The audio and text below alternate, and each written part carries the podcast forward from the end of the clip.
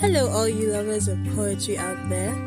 Ayamba LitCast, an African literary journal and podcast, brings you Poet Box Series. Here, we'll be having conversations and interviews with poets from across all of Africa. I am Aisha Kabir Mohammed, and I will be your host, your tour guide, if you would, through this journey into the minds of African poets, their journeys to poetry, the challenges they face, and so much more.